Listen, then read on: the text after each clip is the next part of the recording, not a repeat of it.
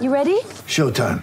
On May 3rd, summer starts with The Fall Guy. Let's do it later. Let's drink a spicy margarita. Make some bad decisions. Yes.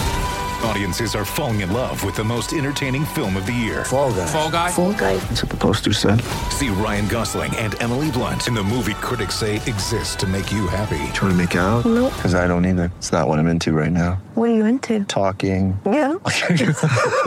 The Fall Guy. Only in theaters May 3rd. Rated PG-13. Get ready for the greatest roast of all time the Roast of Tom Brady, a Netflix live event happening May 5th. Hosted by Kevin Hart, the seven time world champion gets his cleats held to the fire by famous friends and frenemies on an unforgettable night where everything is fair game. Tune in on May 5th at 5 p.m. Pacific time for the Roast of Tom Brady, live only on Netflix. Welcome to another edition of the Go Noles Podcast. I am your host, Gregory McCoy. This podcast is by a fan for fans. I am not a journalist. I am not a reporter. I am not an insider. I do not work for a website. The majority of my content comes from me, in my opinion. Other information comes from the internet. Today is January 31st, 2020, and I got about six different segments for this episode. Um, I hope you enjoy it. The first, excuse me, first segment is entitled Derrick Brooks versus Ray Lewis versus Jevon Kearse. And here's what I wrote about that. Um, first up, Derrick Brooks. Derrick Brooks to me was the original um, of the hybrid linebacker at Florida State. He was six foot, 225 pounds. He ran like a gazelle and hit like a Mack truck and had tremendous athleticism with great instincts. Arguably one of the best defensive players in college football history and definitely number one all time uh, at Florida State. Arguably, excuse me, arguably, you can definitely make the case for Deion Sanders also. All right. Um, next up, Ray Lewis. Ray Lewis, one of the most intimidating middle linebackers and or defensive players I ever seen play. Ferocious, tremendous hitter, tremendous tackler, quick and deceptive, deceptively fast. Rarely was he out of position. He played coverage well also. He and Derrick Brooks are battling for my best linebacker spot all time. And this is true linebackers. Like you've had outside linebackers that were great, like a Lawrence Taylor or, or Derrick. Um, um, I forget the dude name from Kansas City, number fifty-eight. Dang. But he, you know, I consider them defensive ends. A, a, lot, a true linebacker to me plays coverage. Um, so that's my that's uh the case for Ray Lewis. Next, Jevon Kearse, the freak. He could play coverage. He could put his hand in the dirt and be a defensive end. Long arms and lanky, but visibly a very big guy. He took the NFL by storm his rookie year with 14 sacks. Um, this is a guy that Isaiah Simmons from Clemson should model his game after. Rare combo of strength, speed, athleticism. Career was cut short due to injuries. So the winner, I have to slightly give the edge to Ray Lewis over Derrick Brooks. Ray Lewis is one of the greatest defensive players to ever play this game, and definitely the uh, best middle linebacker. Um, you know, I'm not a Miami fan, but you know, when they have great players that come through, you know, I just give them their respect, man. Sean Taylor, Ed Reed, Ray Lewis, Jerome Brown, Warren Sapp, Cortez Kennedy, uh, DJ Williams, uh, forget the other linebacker. Um, I'm trying to think his name. Um, Jonathan Vilma, you know, players like that. And the other outside linebacker I was trying to think of, it just escaped my mind, was Derrick Thomas. Him and uh, Lawrence Taylor are the greatest outside linebackers of all time, but basically, outside linebacker is a pass rusher. They usually don't drop into coverage. Most of the time, they don't. Um, but yeah, you know, Jevon Kearse, it's not a lot from uh, Florida. Um, Jevon Kearse, Emmitt Smith, Ike Hilliard, Reidel Anthony. I didn't like any of Florida's quarterbacks. Quarterbacks. Um, I liked um, Hargreaves. Um, yeah, so I mean, let me know what you think about that segment. Um, I just went on a different tangent there. Ray Lewis was the um is the winner of that comparison. Um, like I said, he's one of the, the greatest defensive players to ever play the game. Um, and I'm gonna move on to the next segment, which is, um, you know, Kobe Bryant died in a hel- uh, helicopter crash. Uh, this week, I didn't want to put out something and try to get you know, views or whatever based off the man dying or whatever. I just wanted to take a, a week to um, pay my respect. I really wasn't a fan, but like I said, you I always appreciate talent when I see it, and he's one of the greatest to ever do it. Um, I was more sad for the his uh, 13 year old daughter. It's just I think one of the most um, horrifying things life can deal out is like when a kid is about to die and the terror that they must feel when they know their life is about to end. I mean, as a kid, I don't think a kid should ever have to experience that. And um, you know, I just hope his wife and his um, I think he's got two other, three other daughters. Two or three other daughters. I mean, I just hope that they can somehow get through this and come out on the other side and just, you know, um,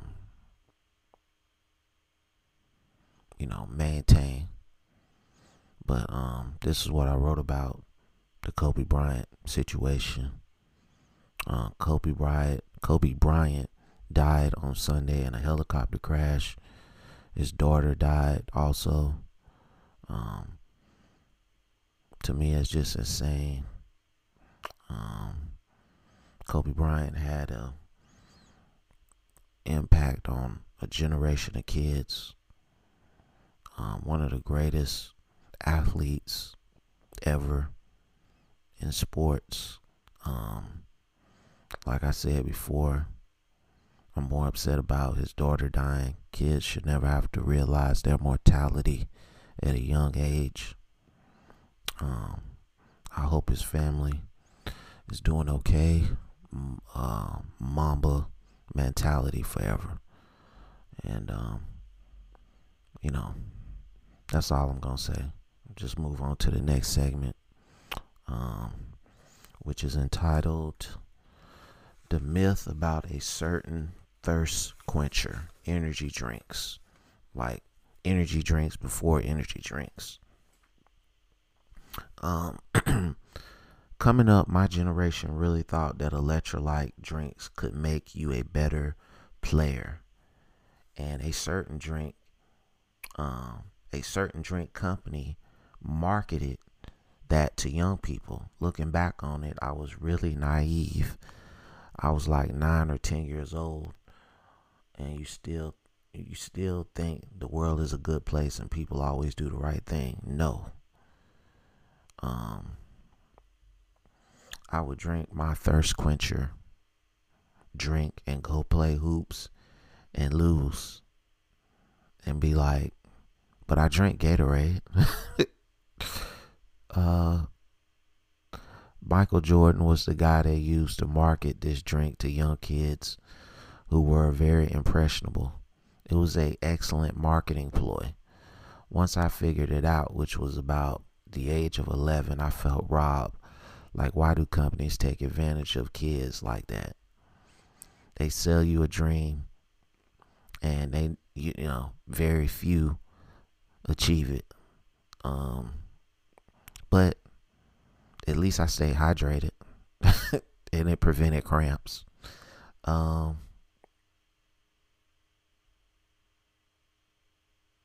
I played sports. I never had to leave a game for that reason dehydration or cramps. So I guess they serve, I guess the uh, sports drinks serve their, their purpose. Um, yeah, man. It was just crazy how, um, how they used to take advantage of, uh, kids back in the day. Be like Mike, like Mike. Everybody know that commercial. So, um, let me know what you think about that segment, man. Um, next segment is entitled um, Which would you rather have, a talented team or a team that is uh, fundamentally sound?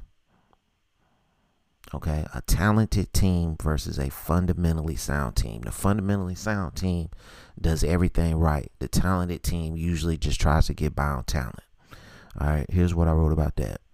Talented team or fundamentally sound team? Which would you rather have? Talent or fundamentals? Most players want both, but talent fades over time. Fundamentals last forever. Talent will get you very far in whatever sport, but eventually, a player who's great at both will come along and humble you if you're just talented. Um, I've seen this happen, I've experienced it. It's very hard to get a group of people on the same page, but when it happens, it's a beautiful thing. It's a beautiful thing to watch. Like a team playing basketball the way the Golden State Warriors played during their run. Um, I loved it. Um, I'm not a Warriors fan. I just appreciate uh, fundamental basketball, fundamental anything in sports. Um, you know, you you have a great, you have a talented team like the Kansas City Chiefs. Um, I'm not gonna say they don't play with fundamentals, but they use more talent than you say a Patrick Mahomes, a Tyreek Hill. You know, I think Patrick Mahomes is closer to Brett Favre than he is to Peyton Manning, just in my opinion. Um, then you look at a team like the New England Patriots, who are the the the uh, definition of fundamentals. They win six Super Bowls. Um, so I have to say the winner of this uh, comparison is it's got to be fundamentals, man. I mean, of course you want talent, but if you're not fundamentally sound in everything that you do in your sport of choice, you're gonna get humbled eventually. And um, let me know what you think about that segment. All right. And um, my next segment is going to be Can Florida State exceed expectations?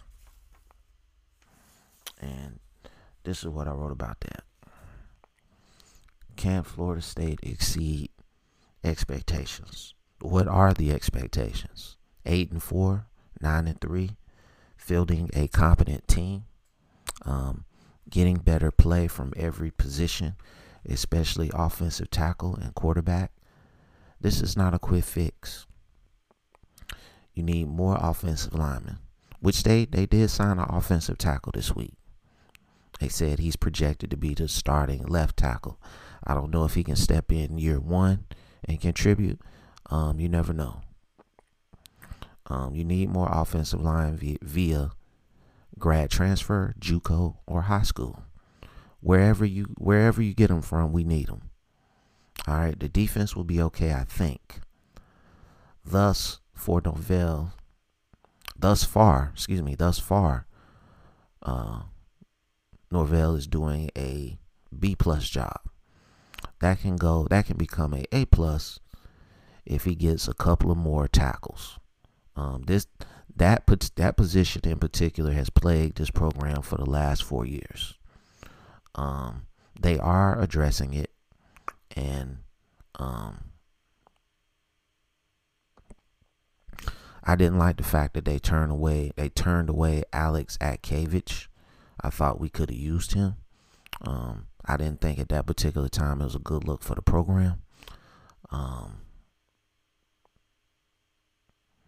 I think guard is one of the most versatile positions on the offensive line.